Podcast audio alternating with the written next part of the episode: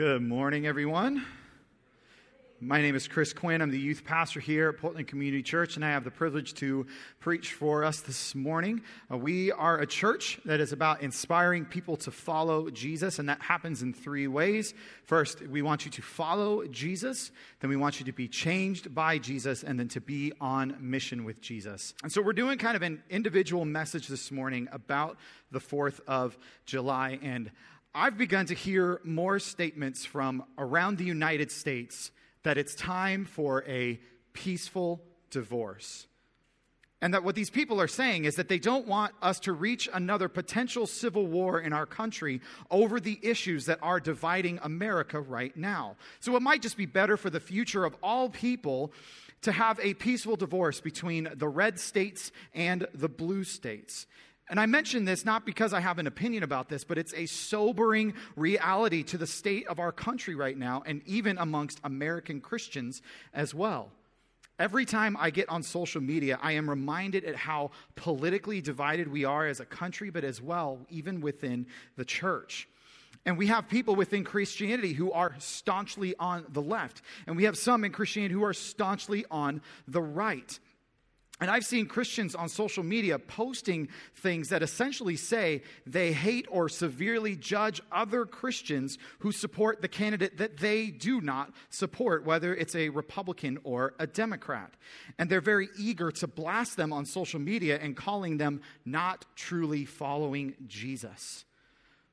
Brothers and sisters, this should not be happening amongst us. Jesus said it very clearly The world will know you are my disciples if you love one another. And so, for us to act this way on social media, do you think the world knows that we are followers of Jesus? And so the question becomes how do we work together as Christians even though we are divided politically and disagree? Here's what the Apostle Paul said in Ephesians 4 3. Make every effort to keep the unity of the Spirit through the bond of peace. Now, that's, that's in the NIV, but in the ESV, the English Standard Version, this is how they translate it, and I like this a, a lot better. Check this out. Eager to maintain the unity of the Spirit in the bond of peace. And so it, I like the way that translates because the, the unity has been brought together by Jesus, and it's our job as Christians to simply maintain what he has already brought together. And not only that, but to be eager, to really desire to do that, to make sure we do everything we can to make sure we are united no matter what is happening outside in the world. And so, what that involves is living differently than the rest of the world and being united despite our differences and political opinions. Our higher goal is unity and love for our brothers and sisters in Christ instead of being right or trying to win the argument in the political sphere. So the question becomes what do we do? How do we live in this unity that Jesus has brought together despite our political differences? Well, here's what we do we return to our first love of Jesus instead of focusing on our political differences. So, this morning we're going to look at three ways we can return to our first love of Jesus. And I invite you now to turn your Bibles to Revelation chapter 2, and we're going to cover verses 1 through 7 this morning. But I just want to give you a few disclaimers before I get going into the passage this morning. First, is that if while you're listening, you start to think about specific people and you go, oh, I wish this person would hear what this is saying. I hope this person's paying attention. I really think this person needs to hear it. I want you to resist that temptation and instead go, okay, what do I need to hear? Because we need to all be attentive to God's Spirit and what He might be saying to us. And this is actually something I have tendency to struggle with. I hear a message and I want, I start thinking of like five or six other people, like, oh, they really need to hear this, instead of stopping to go, wait, what is God trying to say to me? So resist that temptation to think about someone else and what they need to hear and worry about what God is trying to speak to you. Second, I'm not coming to you this morning as someone who has this all figured out and has this down. In fact, I have actually been deeply convicted by these ideas this week, and there are several areas I'm looking at my own life where I'm going, I need growth and change in this area as well. So I'm not coming at you today lecturing you. Instead, I'm pleading with you to join with me as uh, to follow Jesus in this way. And again, I'm not saying all Christians have to be uniform on our political opinions, but that our goal is to be united under Jesus. And so the book of Revelation is a really fascinating and interesting book in the New Testament. First of all, I want to get this right out of the way. The book is called Revelation, not Revelations, as I've seen it said so many times throughout my time growing up in the church. But it, this book was likely written by the Apostle John when he was imprisoned on the island of Patmos. And he uses this form of Jewish literature called an apocalypse. Now, our culture right now are immediately going to think of a couple things. First of all, we're going to think of some sort of like massive destructive event, or we're going to think of the zombie apocalypse, some sort of world altering, changing thing. And that's not what the Jewish literature form is. Here's what the, uh, the Bible Project defines apocalypse as it's a form of literature that recounted a prophet's symbolic dreams and visions that revealed God's heavenly perspective on history and current events so that the present could be viewed in light of history's final outcome. So let me put it in a little bit of a different way. The prophet or the writer, John, utilizes very symbolic visions and dreams as a way to describe what God sees about human history and its events, and then uses that to filter how we should see things happening at the end. And so, this particular book that we see from John, the book of Revelation, was written to comfort the Christian churches, the early church, in a time where they were facing heavy persecution. And we don't know whether it's the Emperor Nero. He did bring about a great persecution, but we don't know if this was written at that time or if it was written around the time there was the Emperor Domitian, who also had a great persecution against the church. But what what John is trying to do here is he's trying to bring comfort to these churches to let them know Jesus is going to win in the end over sin and evil, no matter what persecution they're enduring, and if they might feel like they are going to lose. Jesus is reminding them, You, we are going to win. I am going to win this victory. And so, this form of literature, the apocalypse, is not meant to be this secretive, secretive code that you are to decipher about the end of the world, but it's a highly symbolic way to discuss God's perspective on the events in human history and the future. And so, truly, the symbolism within Revelation only makes sense when you understand where the, the symbolism comes from, and it basically all comes from the Old Testament. And so in this book, it starts out with some visions that happen first, and then there are these seven letters to the churches, and they're written from Jesus. This is Jesus speaking. So if you have one of those red letter Bibles out in front of you, you'll see it in red letters. That because it's because that's Jesus that's talking.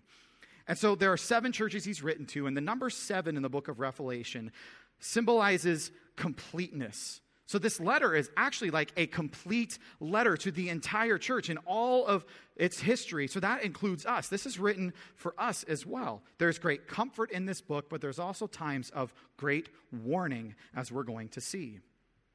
So, after the initial visions of Revelation 1, Revelation 2 and 3 takes an interesting turn. Jesus directly speaks. He gives words of warning and comfort. And today's letter we're going to look at is a letter that is written to the church at the city of Ephesus. Now, the city of Ephesus was the most important city in the Roman province of Asia Minor, which we now call Turkey. It was an extremely wealthy coastal city and port, and was also the center of a lot of trade routes that were going through that area. It also had one of the seven ancient wonders of the world, and it was the temple of Artemis that was devoted to the Greek goddess of Artemis, who was the goddess of fertility and the harvest.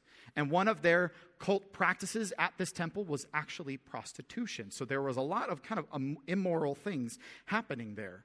And worship would happen there, but also commerce and business would happen around this temple. And so Christians were tempted to deny Jesus to avoid persecution because they didn't want to blend in with that. Or they could just join in with the practices, blend in. Instead, Jesus is calling them to faithfulness so that they can over overcome this temptation to blend in with the culture. And so you might be wondering, why are we studying this passage of all days on July 4th? Well, because I have had an increasing fear that American Christians have succumbed to this temptation, including myself, to join in with the spirit of the age and to divide ourselves over politics rather than be faithful to Jesus and to each other as brothers and sisters in Christ. Now, let me make something really clear. I love living in this country and the freedoms we have as Christians to share the message of Jesus freely. I love that we are able to do that. That is unprecedented throughout the history of the church. And I am proud to be an American because of its founding principles and what the country stands for. And I'm also very thankful for the men and women who have served in order for us to continue to have this freedom and love to celebrate that we get to have this. But something I want, else I want us to understand today our primary allegiance as followers of Jesus is to Jesus and Jesus alone, and not to any political party, platform, or candidates. And then we are to be united to each other as brothers and sisters in Christ, no matter what our varying political opinions are. So we study this passage today while we are thankful about the freedoms we have been graciously given by the Lord, but also to remember that our allegiance goes first and foremost to Jesus and what he has called, called us to do, and as well to each other. And to learn how to be more focused on his mission to rescue the world that he so loves as we are one in spirit. And to realize that the freedoms we have here are a gift that we can use to bring others to Jesus. So let's begin and look at verse 1. To the angel of the church in Ephesus, write These are the words of him who holds the seven stars in his right hand and walks among the seven golden lampstands. So, why does John address these letters to the angel at the church? Are there actual angels overseeing these churches or every single one of our churches around the world? It could be, but I don't think this is what John is talking about. What makes the most sense to me as I did my research is that John is writing in this way to keep in line with the apocalyptic genre where there is a lot of symbols. What he's really referring to are the people. He's still addressing the people in the churches and not necessarily a spiritual being that's overseeing the church. And so he says, Him who holds the seven stars and walks among the seven golden lampstands. This phrase refers to Jesus being the one who holds the church all the churches together in his hands and he sustains them and he is also present with them. Remember, this is Jesus talking here in this letter, and he wants to remind the Ephesians of who he is while they are in the midst of this persecution that they are enduring. So, holding the stars in his right hand refers to his authority, that he's the one that's holding them together, but that he has the absolute power to accomplish anything that he wants.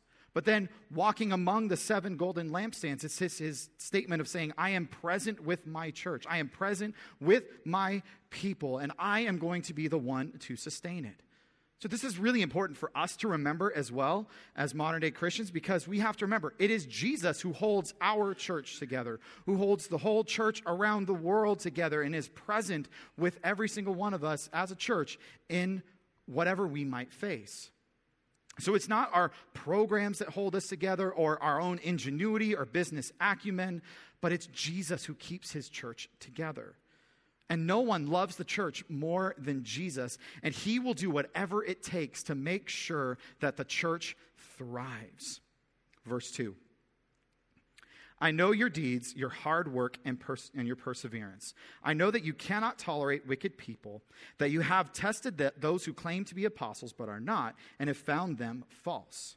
So Jesus is showing he is deeply aware of everything that is going on with the Ephesian church, what they're doing, what they're up to. So these deeds he's referring to have to do with their hard work and their perseverance. Most likely, the hard work is their service that they were giving unto others to tangibly take care of their needs while they were suffering their persecution, and they continued to do it. They weren't stopping.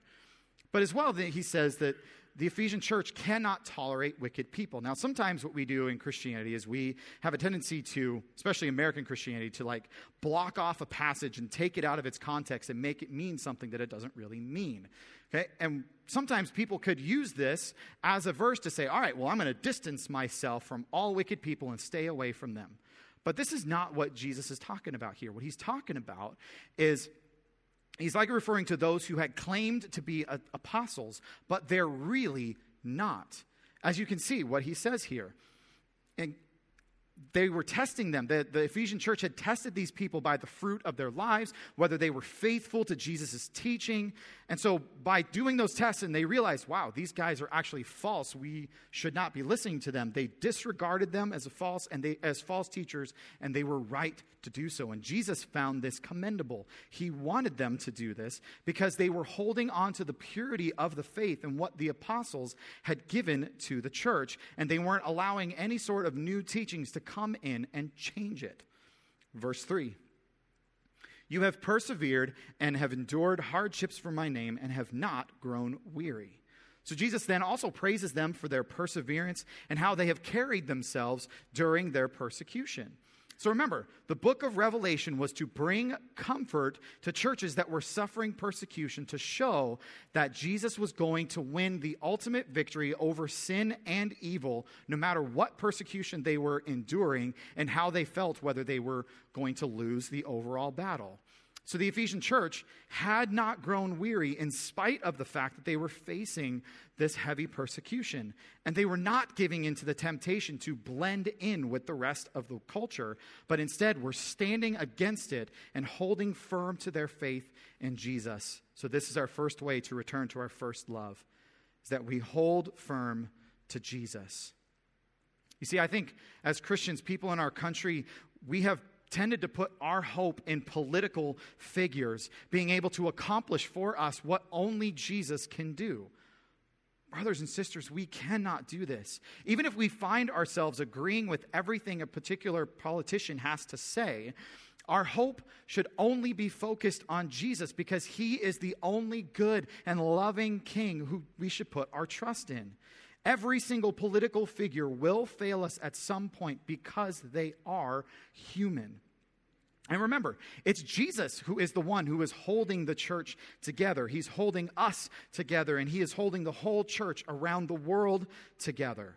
So we must also hold firm to Him because He will not let us go. Nothing can separate us from His love.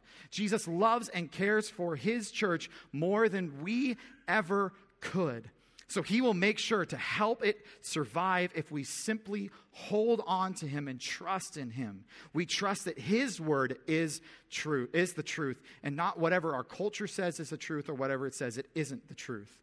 We work hard for God's glory and we persevere when, even when we face persecution because He will help us endure and be by our side through it. Verse 4.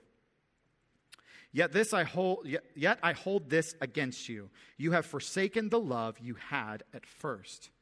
So, based on Jesus' praise of this church, it's now a surprise that he will rebuke, rebuke them here and for what he rebukes them for. He's upset at them for forsaking the love that you had at first. Well, what, what does he mean by that? I listened to a podcast recently by a guy named Dr. Michael Heiser, and this is actually what kind of sparked the idea for me about this sermon this morning. But he's a friend of the Bible Project, which is based here in Portland. And Michael Heiser has his doctorate in the Hebrew language, so he is pretty crazy smart. And his most recent podcast series has been about how the book of Revelation, and in particular the author John, uses the symbolism of the Old Testament in the book of Revelation. And that's how we can understand what Revelation is talking about when we understand the symbolism from the Old Testament. And so, in the episode where he talked about this passage, he mentioned what is likely going on here is that Jesus is saying to this church, by forsaking their first love, that they had abandoned the mission. You see, in other words, forsaking our love, our first love of Jesus, is abandoning the mission that he had laid out for us. See, our, as Westerners, our immediate attention falls on the word love because we're sort of obsessed with romantic love and we, we idolize it. But the de- definition and notion of love is in our culture runs counter to what the Bible defines it as. In our culture, love is this intense, fleeting, emotional response that we are sometimes not even totally in control of. You see, we can fall out of love just as easily as we fall in love with someone within that kind of mindset. So, this is not what Jesus is referring to here. Instead, love in the Bible is accompanied by action for the better of somebody else. You see, Jesus showed his love by dying on our behalf on the cross when we least deserved to receive that gift, so that we could be saved and we could know God. And so our love, in a way, has, means that there must be an accompanying action because of what God has done. Verse 5 Consider how far you have fallen. Repent and do the things you did at first. If you do not repent, I will come to you and remove your lampstand from its place. So Jesus then encourages the Ephesians to take stock at their spiritual condition and how far they have fallen. See, often in our culture, we are taught to kind of push away negative feelings but a, a, thoughtful consideration of our faults and our sins like this actually can be really helpful and beneficial. When we take stock and inventory of our spiritual health and are convicted by God about where we are at, Jesus can use that as an opportunity for growth and change in our lives. But the key is that once we have recognized the wrong we have done, is to repent, as Jesus says here. Now, let me make sure I define what repentance is for you. Repentance is not just feeling bad about things we have done, but it's a turning away from those things and a commitment to live differently, to have our mind and our allegiance, who is in charge of our life, completely changed. And we're saying, I'm going where Jesus is going. And so Jesus says to repent of this sin and to do the things that they did at first. So, since Jesus is referring to them having abandoned the mission in terms of forsaking their first love, it means that it's time to do the things that they did at first, would be to get back on the mission. So, what is the mission that Jesus has laid out for us? He made this very clear Go make disciples of all nations. Be my witnesses wherever you go, all the way to the ends of the earth. So, Jesus is also very clear about what will happen if they don't repent. He will remove their lampstand. Now, this is symbolic, so we need to understand what he means by this. The lampstands refer to the power of the Spirit and shining a light to the world about who God is. So, to have that lampstand removed would basically mean to remove the power of the Spirit from the church and its ability to be a witness to the world about Jesus and his gospel. So, the question should always, always arise then if a that if a church is failing and if it's not thriving, is it possible that it has abandoned the mission of Jesus that he laid out before them and he has removed the power of the Spirit from them? It's kind of a scary question, but it's really important for us to ask, to consider how far a church may have fallen. And so, what, what a church can always do is repent. It's always available to repent, as it says, and do the things that Christ commanded us to do at first. And so, no matter how biblically faithful a church might be, like the Ephesians were, if a church abandons its mission of making disciples of all nations and focuses on other things like our political differences, then they begin to lose the power of the Holy Spirit working among them. Verse 6 But you have this in your favor. You hate the practices of the Nicolaitans, which I also hate. So Jesus is affirming them here, and he's making sure to encourage them. He's doing, you know, what we might call in some business world or practices an affirmation sandwich, right? So you start one piece of bread as encouraging someone, then you give them the middle where you're kind of telling them something they need to work on, and then you close it out with another piece of affirmation. It actually does work. I've, I've seen it work really well. But this is what Jesus is doing here. So he's encouraging them. He says, You have hated the work of the Nicolaitans, whose work Jesus also hates. And it's not totally clear from history who the Nicolaitans were, what they believed, and what they taught. But it's very possible that they taught that Christians could participate in the cult worship, blend with the culture at the temple of Artemis, along with worshiping Jesus. And so they were deceiving people to go away from the truth of Jesus. And regardless, whatever it is that they taught, it was a departure from the faith that Jesus gave to the apostles. So, this is a good thing that the church did not like the Nicolaitans. They recognized that they were false. And so, one of the things that Jesus gave to his apostles is our second way to return to our first love of Jesus, is that we join Jesus on his mission. I think Christians can tend in our country to be more known for their political opinions than they are about carrying, about carrying out the mission of Jesus. So I think it's fair that we all ask ourselves a couple of questions. Am I more known for my political opinions, or that I am a follower of Jesus and show his love to others and on mission with him? See, if I truly love Jesus, I had to ask myself this question over and over again. If I truly love Jesus, why don't I do the things he did? To do the things that we did at first. You see, questions like these don't have to lead us to shame, to feel terrible, but to convict us and to lead us to do what Jesus recommended to repent, to turn away from those things, from being overly focused on the political realm, and instead devote ourselves fully to joining Jesus on his mission. And so you might be asking yourself, how, how do I do that? How do I join Jesus on his mission? Where do I even begin? Well, see, I went to a discipleship conference in Idaho a couple of months ago, and here was their suggestion. I loved how they phrased this be something before you do something. Now, let me, let me explain this a little bit. See, if you're at a loss for how to make disciples like another follower of Jesus and be a witness for Jesus, but you see what I'm saying and you say, I agree. It's all, for all Christians to be on mission with Jesus, to share the love of Jesus everywhere we go. You can make your first step by simply saying, Man, I don't know how to do that. I don't know how to disciple someone, so I need to be discipled.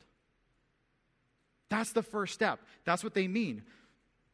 And so here's another piece of advice from that conference we cannot lead people into something that we are not ourselves. So if we look at our take inventory of ourselves and go, "Wow, I really fall short of this whole being a disciple and joining Jesus on his mission," the first and most easy step is to say, "Okay, I want to be discipled. I want to learn. I want to grow." And I promise you, come to us and we will make sure to connect you with someone who will disciple you and teach you how to join Jesus on his mission. But I also want you to be comforted by this fact. When you join Jesus on this mission, you have so much with you. You have the promises of God to be with you and to be present with you in it. You don't have to do it alone. You have the church, but you also have the God who made you and loves you by your side to accomplish this mission. Verse 7 Whoever has ears, let them hear what the Spirit says to the churches. To the one who is victorious, I will give the right to eat from the tree of life, which is the paradise of God. So, overall, what's happening in this book, this is a warning to heed the words uh, that are said in this prophecy. This phrase here, whoever has ears, let them hear. And it's a statement, it's a personal challenge, and it comes from Old Testament prophets. Now, see, you have to understand something about biblical terms. When they teach you something in the biblical culture and mindset, it means, okay, if I hear this teaching, that means I have to then do it. But when an Old Testament prophet would use this phrase, whoever has ears, let them hear, it was after they had given a very plain and clear prophetic warning to Israel and said, You, your behavior is warranted for judgment, that God's going to bring judgment on you. And Israel wouldn't listen. So then they would shift gears and move to more of a symbolic means of communication, like these apocalypses, and move into like parables. And so, what Jesus is trying to do here is he's trying to grab the attention of true believers who will understand what he means and seek to make a change as a result. So, this was to enlighten believers, but as well to make a clear delineation between believers and those who don't believe. Because the reality was then and is today as well that people within the church can become compromised and blend in with the rest of the culture and become spiritually lethargic. And so Jesus is seeking to wake people up within these letters. So we want to ask ourselves are we going to do the same? And he says, For the one who is victorious, who stands firm in the times of trials and persecution, and does not give in to the temptation to blend with the culture, Jesus will give them the right to eat from the tree of life to be able to enter into the paradise of God, one must be totally washed clean of their sin and be granted forgiveness by God because of their sin, which happens through placing your faith in the person and work of Jesus Christ alone, that his death on the cross was sufficient to pay the debt of our sin to God and make us new through his spirit when we put our faith in him. And so, this phrase about being victorious, it refers to the need to repent of forsaking our first love and then returning to the things we did at first and to get back on mission with Jesus. And so, those who do that will spend eternity in heaven with Jesus because they will reveal that they are true followers of Jesus. But if you don't understand or don't know what to do and you want to understand what we've been talking about this morning, here is our third way to return to our first love. Is that you ask the Lord for the ears to understand what he is saying. See, there are probably some of you in here this morning or online with us who might think I'm not speaking to you at all, that you just, something's just not clicking, you're not understanding. But there may be a curiosity in you hearing about this Jesus who loves us and made us and puts people on mission to rescue the world that he loves, and you want to know more. And so you hear that phrase, whoever has ears to hear, let him hear what the Spirit says to the churches, and you're left sort of confused because you don't understand. Let me set you on a journey to understand and suggest that you must simply ask to hear. That's a prayer that the Lord wants to answer when people genuinely come to Him and say, Lord, I want to hear. I don't understand this, but I want to, I want to hear. This is not some sort of deterministic, they were always meant to never hear, they were always meant to never hear, to understand or to not understand. You can ask anytime to understand. But even for those of us who do understand, it's a great comfort to know that God wants to make his will known to us. But it's more often that we have cluttered up our own minds so that we can't hear him. I want to on a prayer walk on a nature trail toward the coast uh, a couple months ago, and I was getting really frustrated because I felt like I, was, I wasn't hearing from God in the timeline that I wanted to hear. And when I finally felt like I was hearing Him, it was after about an hour, maybe even a little bit longer, where I was just kind of dumping my thoughts and just like letting it all out before God, what I was thinking and what I was feeling. And it was once I had kind of gotten all of that out and let my mind and my heart calm down that I was able to finally be attentive to, to hear what God was trying to say to me. You see, my mind had gotten cluttered. I had allowed for so many other things to take up the space in my head that I had a hard time hearing. So I want you to think about this. If you want to hear what the Lord is trying to say to you, take some time, make space to hear the Lord after you and ask yourself, how can I do that? How can I make time? What do I need to move around so that I can make space to hear from the Lord? And I want you to understand God is faithful and He wants you to understand these things. This is His will. He wants all people to be saved. He doesn't desire for anyone to be separated from Him. But we must ask for Him to open up our spiritual ears to hear it. And so, in closing, as a result of this passage we've studied this morning, I think there are a few other questions we all need to think about. If we were to face or will face major persecution in America, like the early church did, and especially the church at Ephesus, is our first impulse to try and win the argument, to get revenge, or to try and win our opponent's soul. You see, for most of us, if we're honest, and this is something I struggle with, it's probably to try and win the argument rather than win their soul, to show them the love of Jesus. So we've got to repent of this and focus on leading people to Jesus rather than trying to win the argument. But I want us to think about this as well. Do we want the way we present our political views to be the thing that hinders someone from following Jesus? Does how we write about our political opinions on social media reflect the character of Jesus, or does it reflect the character of the tense political age that we're living in? And I'm most certainly not saying we can't post political opinions on social media, but always be asking the question is the way I'm doing it representing Jesus? Remember, our unity and love for one another will show the world that we are truly followers of Jesus. So post your opinions in mind, knowing that you have brothers and sisters in Christ who disagree with you but that we are called to focus on something different, to hold us all together, to unite us as followers of Jesus in joining with Jesus on his mission to rescue the world. So, how can you reach across the political aisle with someone you disagree with and show them the love of Jesus? Or show unity with a brother or sister in Christ you disagree with on political things? What is the first step you can take in joining Jesus of ma- in making disciples of all nations? And how can you hold fast to Jesus rather than your political heroes? And so let's remember we need to return to our first love of Jesus instead of focusing on our political differences. Let's pray. God, thank you so much for your great love for us. You are so good. We pray that we would hear your great word. And Jesus, that you would allow for us to know your great love. And Jesus, to let that love influence how we love others. Jesus, I am so thankful that we get to speak your word freely in this country. God, that we have a freedom that is unprecedented throughout the history of the church. God, I pray we would take advantage of that.